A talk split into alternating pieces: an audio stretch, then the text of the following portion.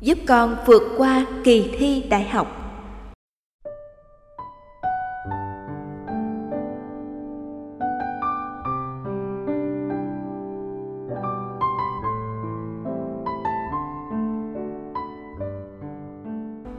Bạch thầy, hè này con trai lớn của con sẽ thi vào đại học.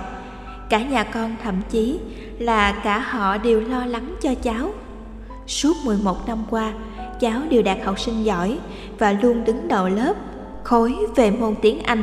Mọi người bảo con, học tài thi phận, học giỏi thế mà chưa chắc đã đổ đâu. Phải lo mà lễ bái cho con cháu, thi cử đổ đạt. Nghe lời mọi người, con rất siêng đi lễ, ai mách bảo chùa nào, đền nào, phủ nào là con đi hết. Con là giáo viên nên giờ giấc cũng eo hẹp và ngặt nghèo Bây giờ mới tháng 3 mà con đã nghỉ hết các ngày phép trong năm để đi lễ. Vào Nam ra Bắc, ai mách đâu là đi đấy. Con làm thế có đúng không thầy? Chồng con phản đối cực lực, anh ấy nói là thi đổ hay trượt là do kiến thức và tâm lý của cháu, chứ không phải cứ lễ bái là thành công. Con mong thầy chỉ bảo cho con. Lâm Minh Anh ở Vĩnh Phúc Thầy thích Nhật Từ trả lời có bệnh thì vái tứ phương. Thái độ và cách chị quan tâm đến con trai chị cũng là tâm lý phổ biến mà nhiều bậc cha mẹ thường vấp phải. Thói quen có bệnh thì vái tứ phương không chỉ là hành động chạy vải khắp nơi để cầu may trong trị bệnh mà còn là một hiện tượng cầu nguyện phổ biến mong mỏi mình và người thân đạt được mọi việc như ý. Theo phật giáo Vái tứ phương là một thói quen mê tín, chỉ có tác dụng an ủi hoặc là trấn an tạm thời, không thể làm thay đổi bản chất của hiện thực và do vậy không thể tạo ra kết quả như mong đợi. Hậu quả xấu nhất của vái tứ phương là sự thất vọng do không đạt được ý nguyện, dù đó là một thiện chí.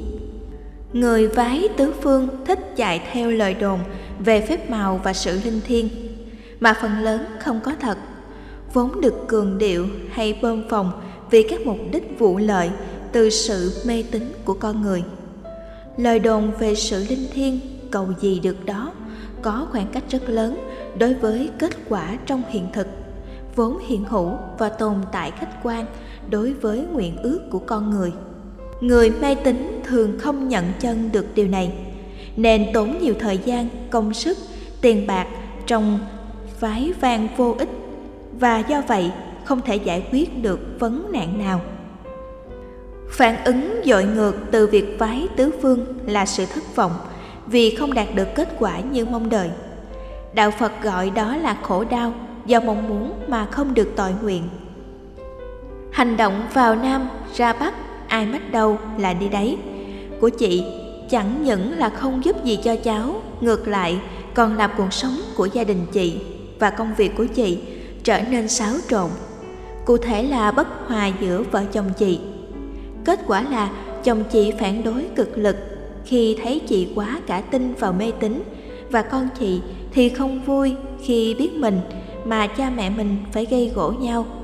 Thái độ cả họ đều lo lắng cho cháu là không cần thiết vì con trai chị là người có ý thức tự lập cao, học hành có kết quả như ý từ nhiều năm qua và sẽ tiếp tục thành công ở năm nay và những năm tiếp theo. Không nên tin vào học tài thi phận. Mặc dù rủi ro trong thi cử là không thể tránh, nhưng tin rằng học tài thi phận chính là một nhận thức sai lầm. Người mê tín thường không phán đoán và giải quyết các vấn nạn trên nền tảng nhân quả mà chỉ thiên hướng về sự mong muốn chủ quan. Học giỏi thế mà chưa chắc đã đổ đâu là một quan niệm lệch lạc có thể ảnh hưởng tiêu cực đến quan niệm, số phận an bài. Mà một bộ phận xã hội cảm thấy mình trở nên yếu đuối và không thể thành công trong thi cử hay bất kỳ nỗ lực tích cực nào. Quy luật khách quan không thể phủ định là người học giỏi, có tỷ lệ thi đỗ cao trong các kỳ thi chuyển cấp, tuyển sinh vào đại học so với nhóm có học lực trung bình. Tỷ lệ đỗ đạt do may mắn là không đáng kể người học giỏi mà bị rớt trong các kỳ thi thì chưa thật sự là giỏi.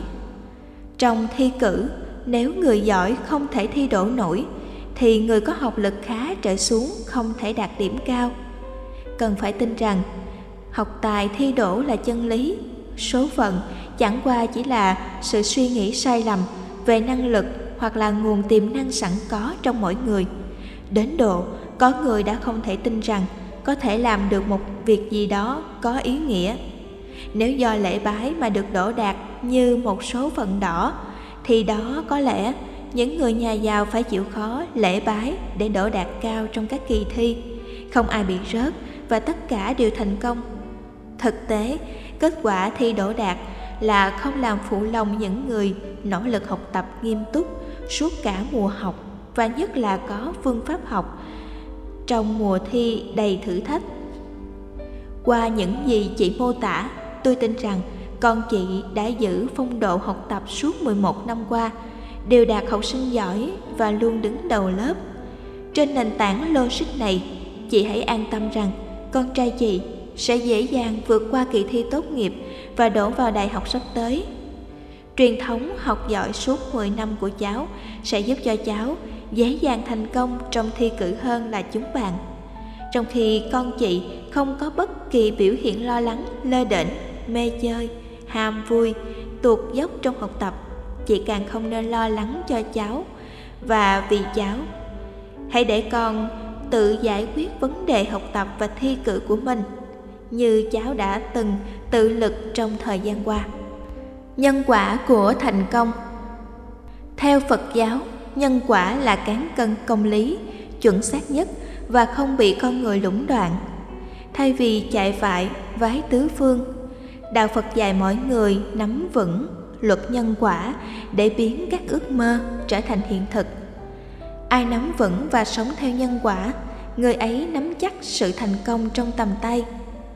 Trong kinh tạng Bali, Đức Phật dùng hình ảnh như kẻ vắt sữa ở sừng bò, đầu bò, lưng bò, đuôi bò, chân bò để chỉ ra tình trạng rằng làm sai quy luật nhân quả, làm sai phương pháp thì dù có ước nguyện chân thành, đương sự cũng không thể đạt được thành tựu mỹ mãn.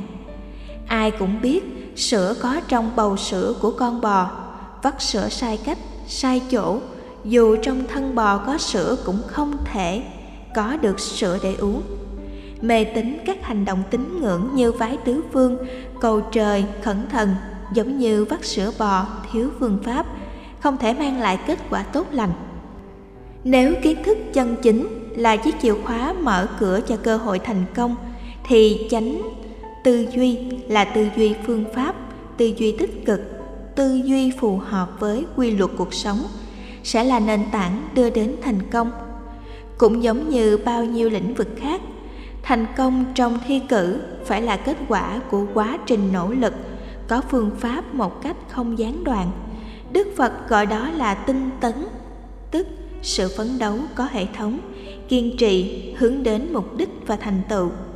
Kiên nhẫn trước nghịch cảnh và thử thách là thái độ hình thành nên bản lĩnh thành công.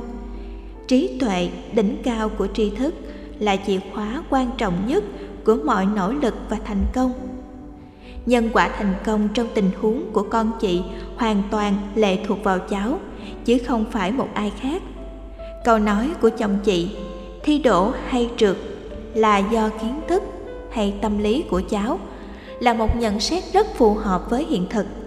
Do vậy thay vì lễ bái cúng kiến cho cháu thi cử đỗ đạt thì chỉ nên tư vấn cháu hoặc là dẫn cháu đến văn phòng tư vấn có kinh nghiệm hướng dẫn về phương pháp học thi, ôn thi, nuôi dưỡng thái độ tích cực trong mùa thi.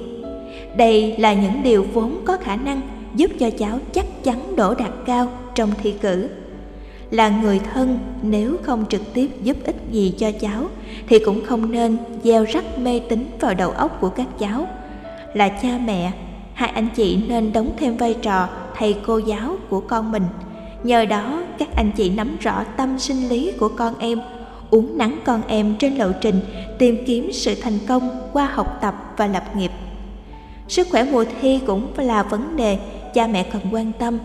Đặc biệt là người mẹ vốn là người chăm lo, cơm dẻo canh ngọt cho gia đình, giờ càng phải chú trọng hơn nữa đến khẩu phần ăn của các con hàng ngày sao cho đủ các nhóm thực phẩm quan trọng theo tháp dinh dưỡng bởi các con có khỏe thì mới đủ minh mẫn mà giải quyết được các đề bài được đưa ra trong thi. Thứ hai là nhờ sức khỏe. Các cháu sẽ không quá căng thẳng, dễ rơi vào trạng thái dao động về tinh thần, dẫn đến sự thất bại trong mọi lĩnh vực, nhất là thi cử.